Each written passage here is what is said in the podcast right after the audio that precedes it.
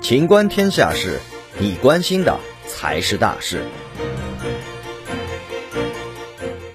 大批美国人发推自曝早就得新冠了。新华社记者近日调研发现，社交媒体推特上有一千多名用户说自己或家人好友在二零一九年十二月甚至更早时间就已感染新冠病毒，其中至少有一百多位实名用户认真讲述了感染经历，他们所描述症状与新冠肺炎非常接近。据统计。这些推特用户分布于世界各地，其中来自美国的用户占比超过百分之七十五。专家认为，早期疑似病例以及动物环境中发现的早期线索，应成为下一阶段病毒溯源的重点。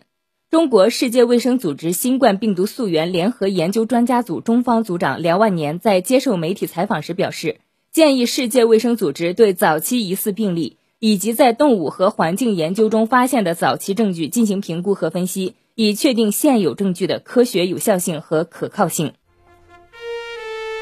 本期节目到此结束，欢迎继续收听《秦观天下事》。